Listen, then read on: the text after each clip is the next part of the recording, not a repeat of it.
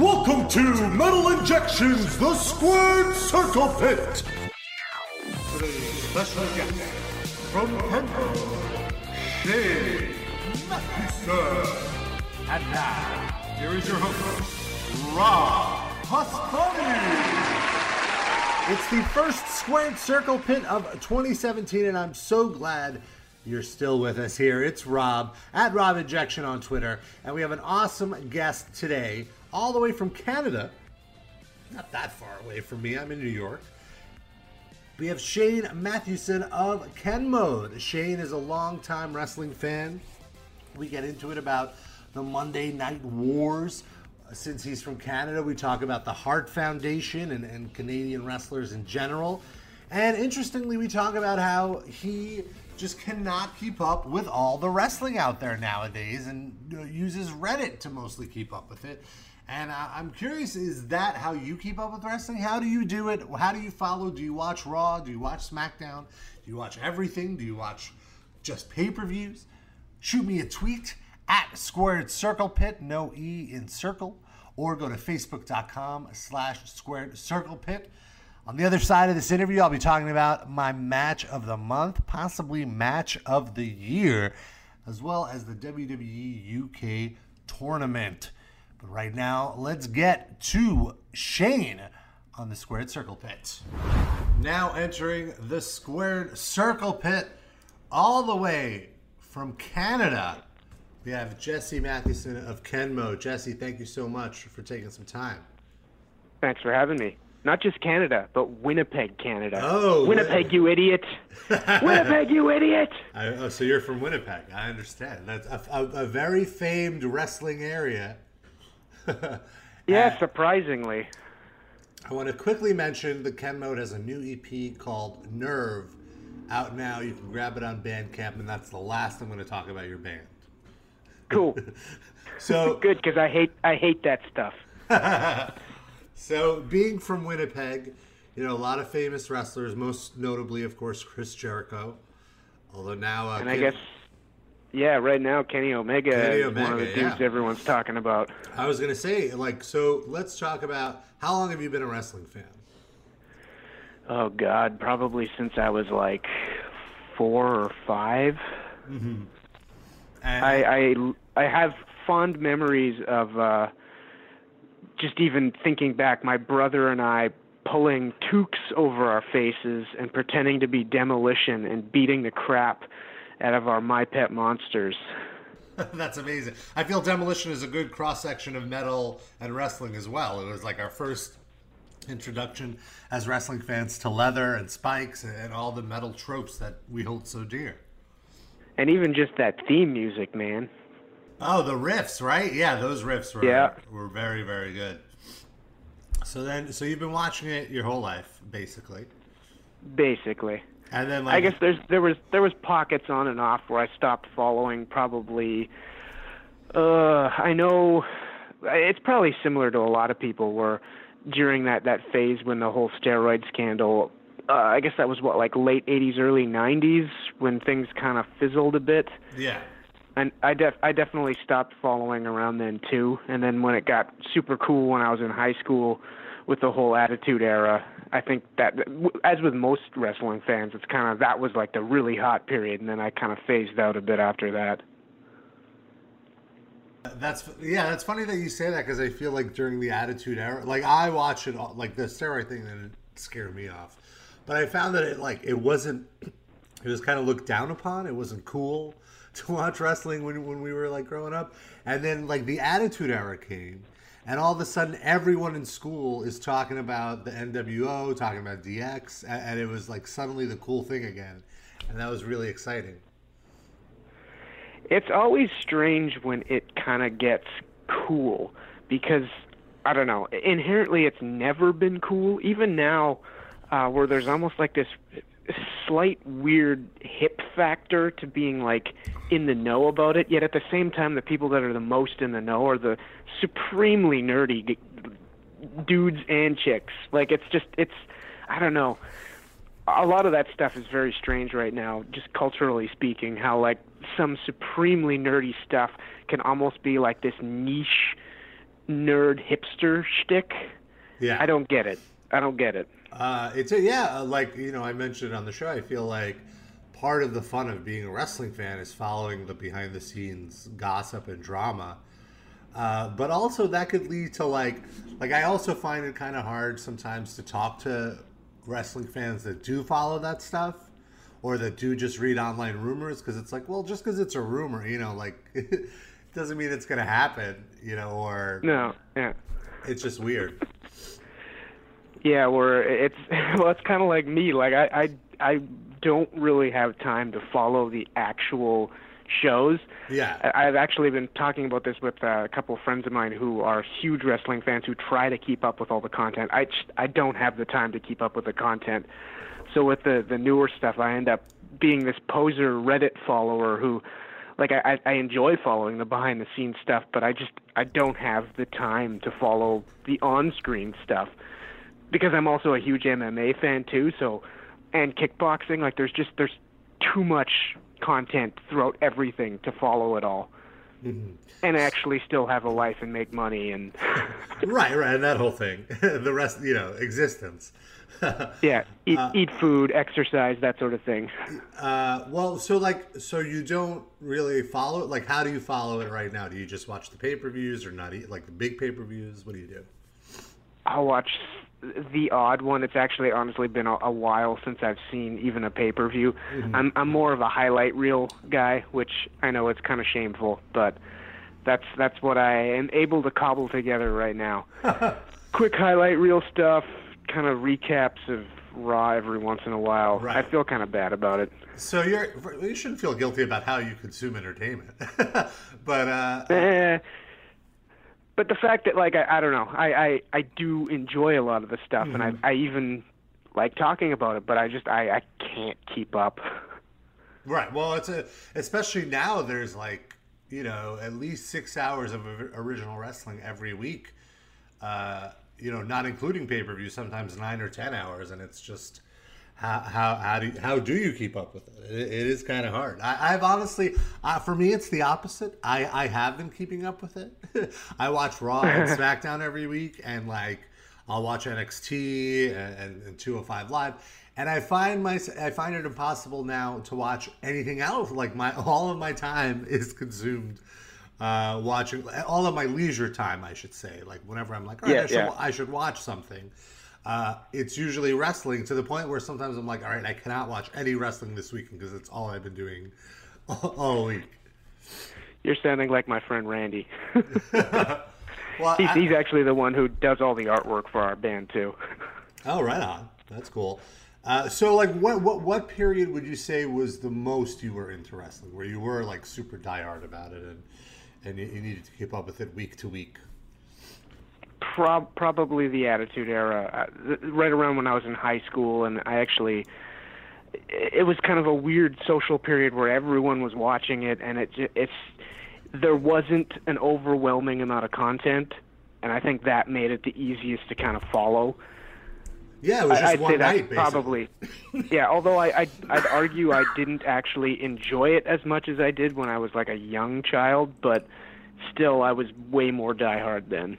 And and the the the competition between the two promotions, I think, for everyone, just fueled the whole desire to watch because you, you always wanted to see how they'd best the other one week Yeah. by week.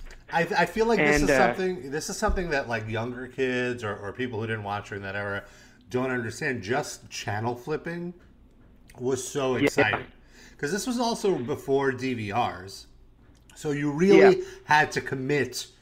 Both shows were on at the same time. If if the NWO is coming out and about to attack someone, you're locked on Nitro. You're not going to be changing back to Raw for at least five minutes. But then sometimes it's like both shows kind of had something really crazy going on, like at the top of the hour or something, and you're just like, "What? Who do I commit to?" And it was such an exhilarating way to watch. And all you can hope is that like one of the channels kind of fucks up their their timing and you can like lock into where like there's a long commercial break and you can somehow manage to actually watch both and depending on where you live it, it could be a little more plausible but ugh Yeah, I, I usually kind of erred more on the the WWF side just because that's that was what I watched. It was al- Mm-hmm. always a lot harder to uh, to see any of the uh, NWA stuff when we were kids. Yeah. And I know, it's, at least where I live in Canada, that the programming was easier to catch WWF stuff, so I kind of ended up having more of an allegiance to them.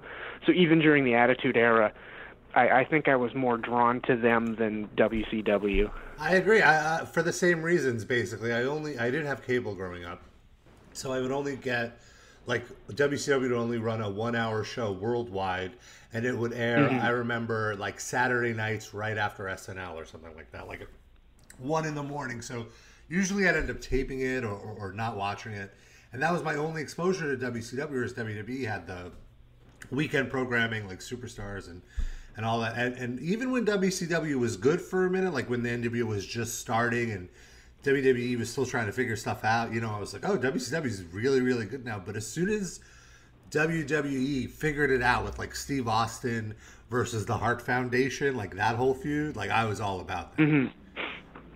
Yeah, I, I even just recalling back to the way I watched WCW, like even in its heyday, I enjoyed more of the new stars. Yes. Like I, I always remember finding like Chris Benoit and Chris Jericho and Dean Malenko, those types of characters more intriguing than like the headliners, all Yeah. the old dudes. And even then, like when they did Goldberg, I, I liked him more than I was into like Hulk Hogan and Scott Steiner and all that shite. What well, what's interesting too is that like Hulk Hogan is the one that kind of brought WCW to the you know to the party that that made them number one. But even now, like watching back some of those pay per views from that era, all the good action is in the first two or three matches, like you said, like with the cruiserweights with Jericho, Benoit. Malenko, Eddie Guerrero, Perry Saturn, like Raven, like all of those guys, all those good matches were the first two or three matches, and then the main event would always be off, like unreal bad wrestling, like just awful, awful Yeah. wrestling. And, and so yeah, it was a, you would definitely with WCW you would root for the up and comers, but I feel with WWE that's where like the really good story was, like the engaging male soap opera, you know.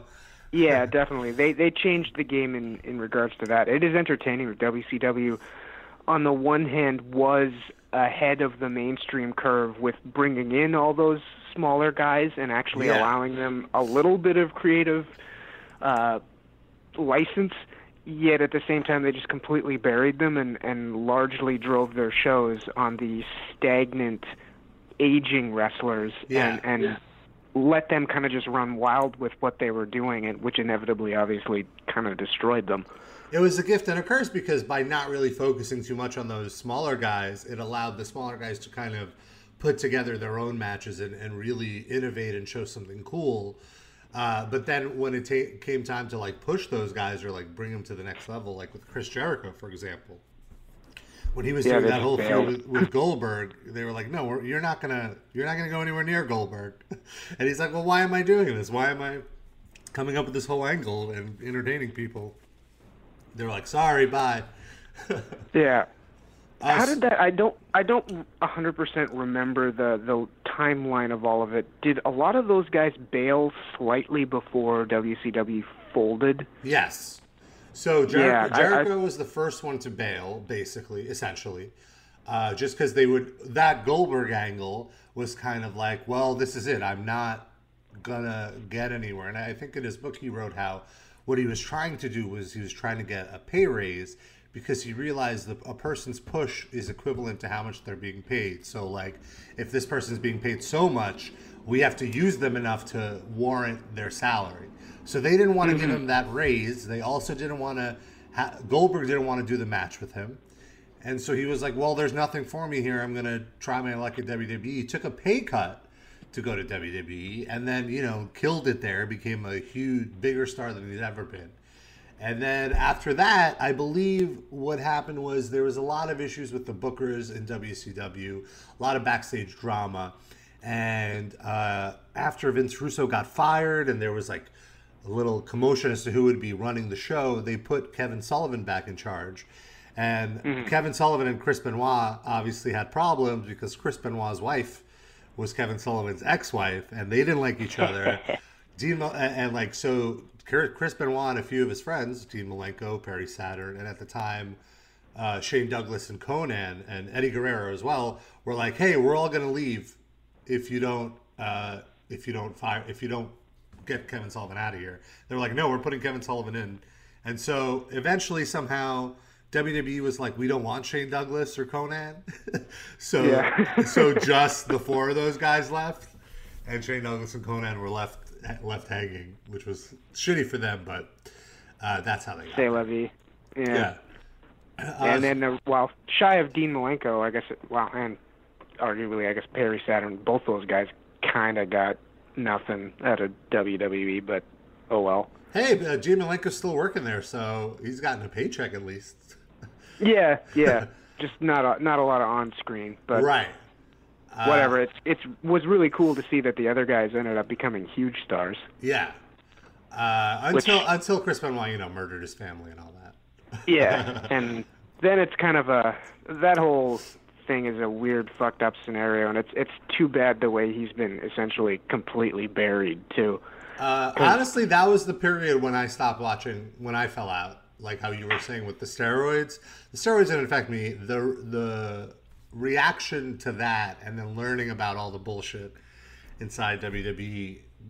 You know, 'cause my my whole thing is like, look. First of all, he absolutely killed. Like, there's no way to to get around the fact that he murdered his wife and child.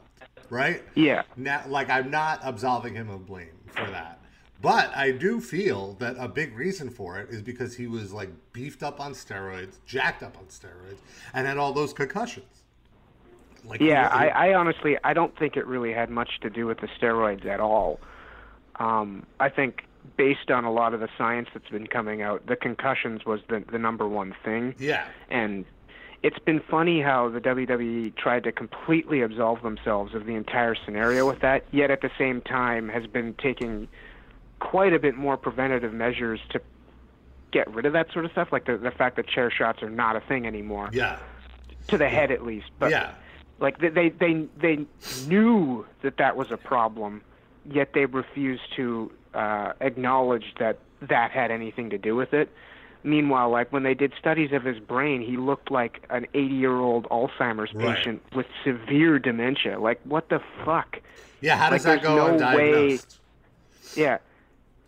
It's interesting the the PR that steroids have got basically since the 80s that people seem to think that it turns men into monsters, but realistically like the types of people that end up abusing steroids are aggressive fucking freaks regardless. right. And the steroids aren't making them crazy. Also it's just yeah. adding testosterone to people who are already completely full unbalanced. yeah. You're and by by by taking it it further imbalances your testosterone levels. And and what really annoys me about like about the misconception about steroids is that it's just like oh you just have to take steroids and immediately you're you know you're Arnold Schwarzenegger which it's like no Yeah. it's not that's not how it works like it'll help you you still have to put in a lot of work to get that body like it's not it's Yeah, it, it's a, A sup- it's ridiculous amount of work. Yeah. All steroids does is allows you to put in more work. Uh, yeah, exactly. Uh, but I do think though that they're taking like they're taking the right course of action. You can't uh, like I don't think he deserves to be like he was a great wrestler. Not taking anything away, like he was an uh, amazing performer, but that kind of thing ru- like tarnished his legacy completely. And how could they, in any good conscience, like really acknowledge him at all? It would be really Yeah. bad. They, I, I feel like maybe at some point when it's at least enough of a public knowledge of the the risks surrounding concussions and even people understanding a little bit more what steroids actually do, which who knows if that'll ever end up happening. But I feel like they could. This sounds bad, but I feel like they could capitalize on his story because it is a very sad one, and and it makes for good entertainment because it's a sad story. I feel like I think there is gonna there like there's a movie being made about him. Is it through through them or no, through no. someone else? They don't want anything to do with it, and I think like it would be really bad PR for them to be involved with such a like they want they don't need his PR. You know, they have plenty of other stories that they could like that. yeah, true enough. like he almost ruined their gig like because there was a, a federal investigation that started and it would have happened too but i forgot like there was some like i don't like terrorist thing or some big event happened that pulled away the guy on the board for like investigating wwe into this other like more serious matter having to do with you know war. And, and after that that's it. Like the whole investigation fell apart but they could hmm. have been on the hook for that thing and, and it would have been really bad for them as a business and the whole reason they have their wellness policy now and the drugs and all that is because of benoit so at least Yeah, in some odd way some good did come out of it at least re- some wrestlers now like brock lesnar I, we learned with this UFC thing is not getting tested. some wrestlers Yeah. are, are staying off the juice. Brock Lesnar, not so much. Uh, but which I- uh, now now that now the UFC is getting sued because of that. Yeah, I think that's great. Uh, uh, so, for those of you who don't follow UFC, Brock Lesnar came back. He had a big fight against this guy, Mark Hunt, this past summer. He won the fight by a decision. Uh, and then it came out that he he uh, failed the drug test for this uh, testosterone booster or estrogen booster. I forget what it was, but it was something. It was a, a, a, supplement that people take when they're trying to cycle off steroids to increase estrogen production in their body since they're loaded with testosterone. And so he I got think it may uh, yeah it may have been a blocker, an estrogen blocker, because Okay. something about when you come off of steroids, your body does an overproduction of the estrogen. I think as right. a reaction to it. Right. So this masks that. But anyway, yeah, he, So- he tested so positive anyway, for that, he- he and made- uh, he made his, $4 his million opponent Mark Hunt. yeah, he made four million dollars on the fight too, Brock Lesnar, and then he tested positive for it. And then go on. What were you gonna say? Yeah, Mark Mark Hunt, his opponent, was uh, not stoked, particularly because his his previous two or three opponents, that both of which I, I think it was two opponents, his previous two opponents from Brock Lesnar, both of which he knocked out, but both of them tested positive for steroids. So he had three in a row where the guys got popped right after it. And with the Lesnar thing, because they gave him a, him an exemption from being tested through uh, United States uh, anti-doping Yeah. agency, um, he he basically was claiming that the UFC knew that he was taking steroids and was covering it up, and he wants compensation for it because he has a, a loss on his record because of being held down by Brock Lesnar for three rounds, and he feels that Lesnar shouldn't have been getting all that money. Give it to him because the guy cheated to beat him. Yeah, he wants at least half of Lesnar's purse. Uh, Yeah. So that should be interesting. But let's let's let's go back to wrestling. I wanted to ask you. We were talking about the Attitude Era. As someone from Canada, what was it like seeing the Hart Foundation form and seeing like Bret Hart, like be this heel because he was so pro Canada? How did it feel in Canada? It was actually funny because it was completely flipped in Canada, and and the narrative you could see it whenever they came to Canada, Right. Because they were the they were the faces in Canada. Yeah. even though like at that time like both sides were for all intents and purposes shitty like Yeah. everyone was kind of playing the anti-hero role and it all depends on who the crowd would side with Mm-hmm. and in canada they were very much faces which was really funny to see And so, were you were you a Hart Foundation guy? Were you a Steve Austin guy? Who were you rooting for? oh clearly i was rooting for canada come on So you were a Bret Hart. Was Bret Hart your guy? Like, did you have a guy growing up? Like, who was your favorite wrestler? Um, during that era, I definitely was rooting for Bret Hart. Um, when I was younger, it was always more Macho Man, uh, Demolition, Ultimate Warrior, kind of the. They're obviously like they're the classics that everyone liked. Right, right. Uh, yeah, I was definitely a Steve Austin guy. I was always a Shawn Michaels guy, so I, I didn't like Bret Hart because he was the anti-Shawn Michael. But I loved the Hart Foundation just as a Yeah.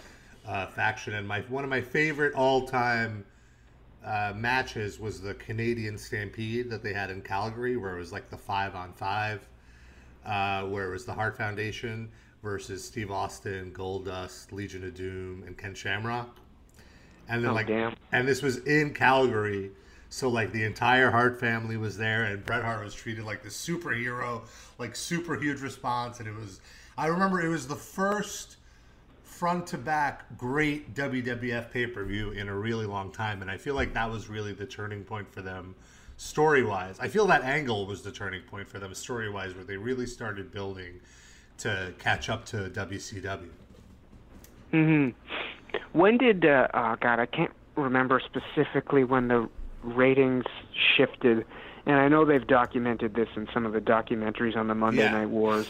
Uh, well, the first the first time Raw was able to beat uh, Nitro was uh, it was shortly after WrestleMania 14, where Austin won the world title from Shawn Michaels, and then he started Yeah. that, that whole angle with Mr. McMahon, and then there was a show where Mr. McMahon challenged Steve Austin to a wrestling match. I believe it was like so WrestleMania was at the end of March. It was like mid-April, two or three weeks after. And McMahon challenged Austin to a match, and that was the fi- that was finally when Raw beat Nitro. They didn't beat him again for a few more weeks, but it was at that point it started getting competitive. hmm I yeah, I always remember that, that WrestleMania was like a turning point for the wars, and specifically it was the whole Austin winning the title and the the whole Mike Tyson shtick that paid off. Yeah, yeah, it was great. Uh, do you read uh, Dave Meltzer? Do you read The Observer at all? Sometimes, usually, again, like I'm a, a Reddit follower of his statements. I see, I see. Well, uh, yeah. So it's uh, like when Mike Tyson was uh, negotiating with WWE, he went to WCW right before he signed the deal, or th- right after the Royal Rumble, after they already announced him, and said, "I don't have a deal with WWF. If you want to give me three million dollars, I'll come to WCW." And they were like, "Oh, you're not worth that. Fuck you."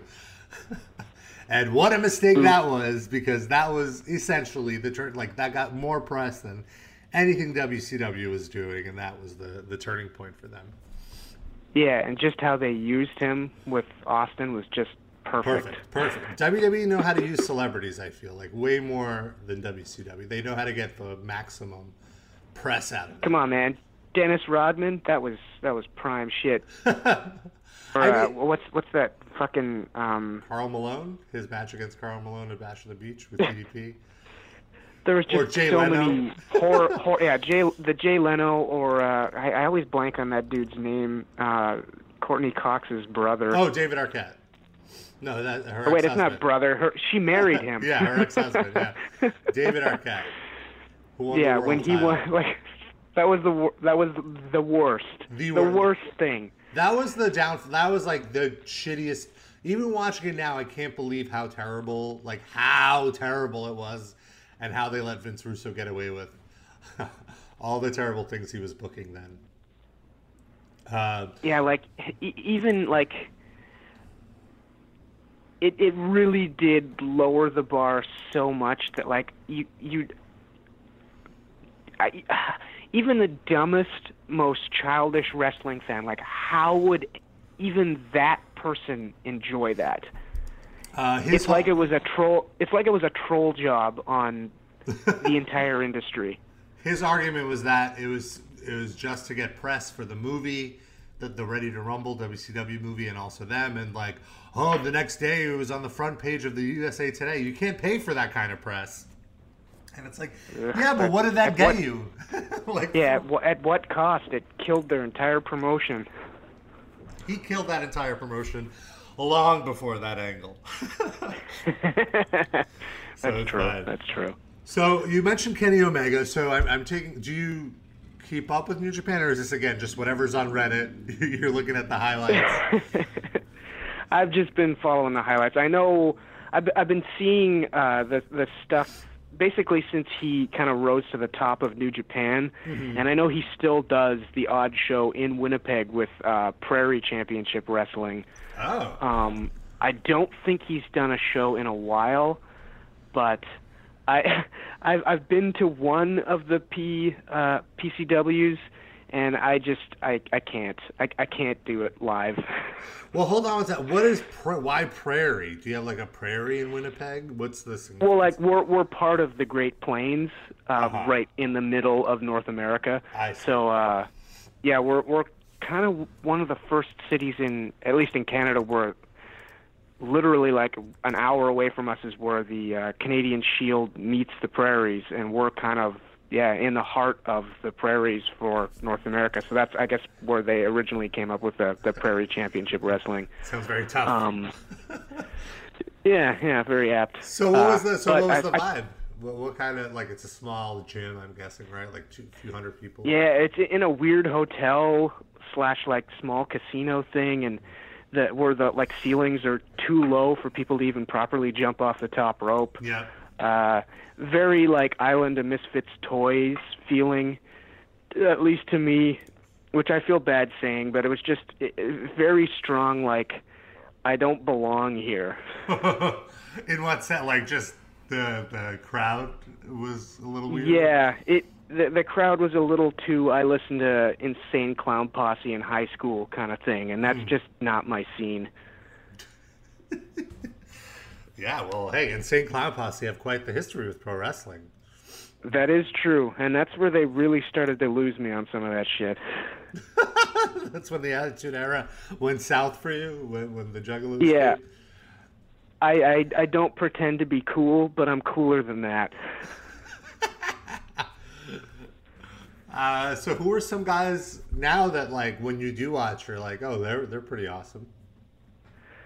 Who- who do like Um, now? I do watch now, I, I I really enjoy New Day. I think they're funny as hell. Great. Um, what else? What else is going on right now? I, I'm I'm in it for the humor of everything. The angle with uh, Kevin Owens and Chris Jericho, I, I I find them very entertaining. Plus, Yeah. Canadian boys gotta gotta cheer for the Canadian boys. Canada's um, having quite a moment now. I feel with with pro wrestlers, like a lot of big Canadian wrestlers out there.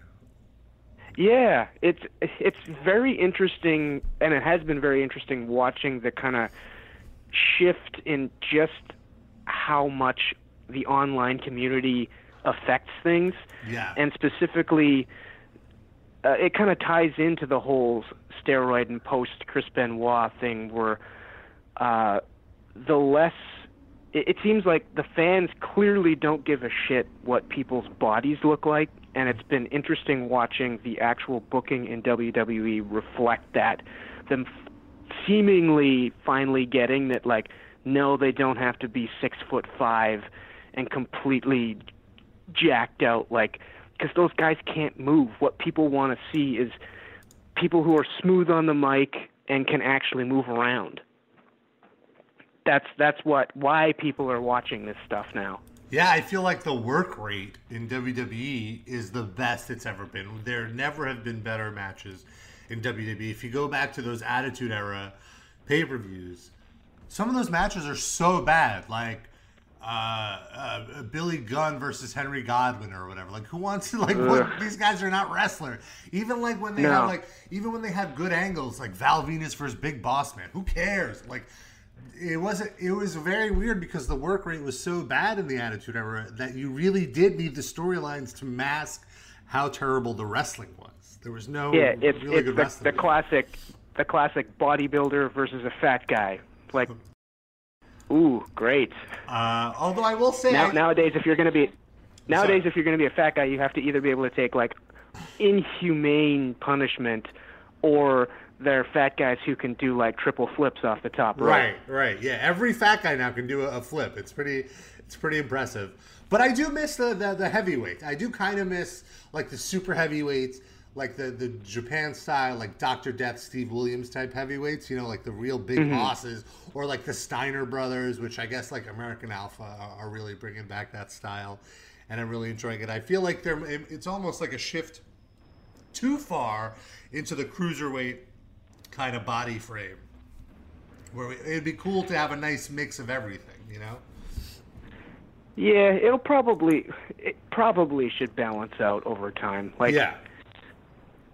I guess it it all depends on on what the the mean cares about. and and if people care about it enough, the the talent will rise to the top. Mm-hmm.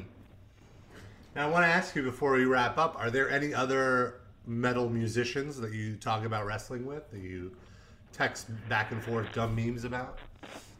Um, it's actually been a while. I've been kind of reclusive lately. I got I got to get back in with some of my American friends since we haven't really been touring for the past nearing year and a half. I've been losing touch with them, but uh I, I routinely chat about this sort of stuff with uh my buddy Stavros from the Atlas Moth. Um, who else did I nerd out about wrestling with? The most notable ones I, I usually end up nerding out about mixed martial arts with musicians, which is not the subject of this show. It is not. It is pro wrestling.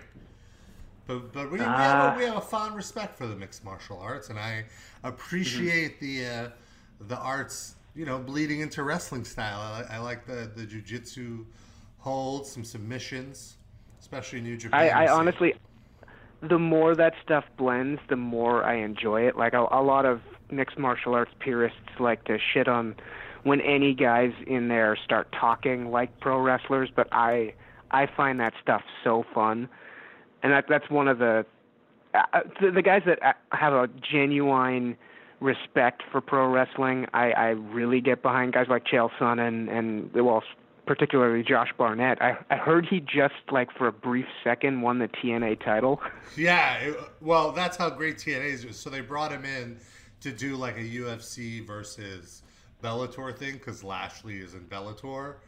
And Okay. I guess he beat Lashley, but it was through some sort of like shady means, so the decision got reversed right away, which That's is a, so awesome. which is a very TNA way to to do that angle. Yeah. Uh, yeah, I think it's so weird But- when, when MMA guys bash wrestling because MMA grew out of wrestling in Japan. Like it literally, Yeah. it literally birthed it out of out of Japanese pro wrestling. which is totally awesome. Yeah, I agree. I agree. It was pretty great that like you know they were having these aggressive wrestling matches in Japan, and then they were like, "Hey, why don't we just do this for real? Like instead of staging Yeah. it, let's people people and the, and the fact this." that someone like Kazushi Sakuraba was actually successful in legit MMA for so long, Mm-hmm. that that in itself is just so special. That guy Sakuraba, he still kind of wrestles every once in a while for New Japan. He looks old as fuck now, but he still is super intimidating. That's so awesome. Yeah, he, he should look old as fuck because in fighter years he's probably like 87. The stuff they put that guy through is just horrendous. Well, I think there's no better way to wrap things up than that. A Yeah. little Sakuraba plug. uh, For, Jeff- for anyone listening that doesn't know Sakuraba, go look up some of his Pride matches. Sweet Jesus. All right, awesome. Jesse, thank you so much for taking some time to hang out here on the Squared Circle Pit. The new EP Nerve is available on Ken Mode's Bandcamp, kenmode.bandcamp.com. And uh, are you going to be uh, uh, doing busy year, doing some touring, or not so much? Probably probably no touring this year. Our main focus is to come up with a new record. So Ah, that's cool. uh, something I'm trying to get in in the gears of of actually legitimately working on it. it last year we kind of took most of the year off from doing anything music related, shy of uh, starting kind of an accounting based project where we're literally doing accounting and tax and grant writing for bands. But uh, now it's it's time to start writing some new stuff, and I want to do something furious to just show how much we hate everybody. I love it. Well, if, if a band needs some accounting, how do they get in touch with you for that? They uh, they can hit us up at mkmmanagementservices.com There you or have it. look up uh, Ken Mode Accounting, and something should probably show up. There you go.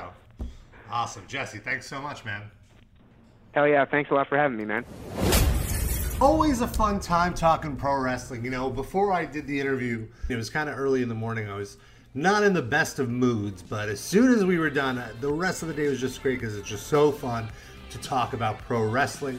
And that's why I want to thank you, the listener, for giving me the motivation to keep going with this one. Who do you want to hear on Squared Circle Pit. What metal or rock musician do you know that you think would be a fun convo with me? Tweet me at Squared Circle Pit, no E in circle, or facebook.com slash Squared Circle Pit, or if you're not on social media, you can just email me, rob at metalinjection.net. A match of the week, month, possibly year is Kenny Omega versus Kazuchika Okada from Wrestle Kingdom 11, New Japan's pro wrestling event, the WrestleMania of New Japan, essentially. The whole event, especially the last four matches, were just unbelievable. It was such a breath of fresh air to get a large, you know, a high scale production that wasn't WWE, just pro wrestling presented as much of a sport as possible. And I'm not I'm not trying to knock WWE. I enjoy what they do as well, but this was just pure sport and just unbelievable action. The Okada versus Kenny Omega match was like 40 minutes and it was just perfect. It was so good. I highly recommend if you've never watched New Japan before, this is your way in. This is where you start. It's a great match. There's English commentary. I embedded the video on the post, on the Squared Circle Pit post, so you could watch it there. Really, really, really good. And Kenny Omega is someone that everyone's going to be talking about this year, I feel. You know, there's been rumors that he might be coming to WWE because of some tweets that he sent. I do not think he's coming to WWE. I think he's staying with New Japan. He has such a great spot. He's on the cusp of, of winning their world title. And it's going to be huge, and he's just going to come back in a few months and kill it. My prediction is Okada's going to drop the belt to Minoru Suzuki, and then Omega is going to beat Suzuki, and then they're going to have a big rematch with Okada and Omega, and Omega will have to try to beat Okada. That that's how I think it's going to be booked. But what do I know? I'm not uh, Gedo or Jado or, or any of the bookers of New Japan. Uh, also, I would say if you don't have enough wrestling in your life and you didn't watch the WWE UK Championship tournament this weekend, at least with night two, you missed a phenomenal, phenomenal night of wrestling. Night one was okay. I will say if you have you know so much time watching if you only have a limited amount of time you only really need to watch night two that's when they really narrowed down the field to the best eight wrestlers and the matches they all had were spectacular they were very very good especially the final match. I was very impressed with both Tyler Bates and Pete Dune or Pete Dunne. Pete Dunne. Pete Dunne did a great job of being a super annoying heel who I, I thought he was going to go all the way until the match started. And then I'm like, you know, the crowd is really behind this Tyler Bates guy. It would be a much more fun ending if he won. And clearly they agreed. and it was a, a really fun event. And what I liked about it was just again just pure wrestling, not not too much on the sports entertainment side. Michael Cole was great on commentary with Nigel McGuinness right by his side. It was a good event. I, I, I definitely recommend checking it out, and I'm curious to see where WWE goes from here with the the UK stuff. And I know they're going to be doing a women's tournament in a few months, and they might be doing other tournaments, I believe, in Asia and possibly Latin America. It's going to be an interesting time for the WWE Network this year. We're also hearing, we, I am hearing from The Observer that WWE is going to start streaming other wrestling promotions on demand on the network. So far, the only one really confirmed is a uh, UK brand called ICW, Insane Championship Wrestling, that I've been hearing a lot of buzz about. I haven't really followed them outside of just a you know a Reddit post here and there, but it'll be interesting to see what happens. And uh, it'll be interesting to see what happens on the next edition of the Squared Circle Pit. And I hope you'll be able to tune in.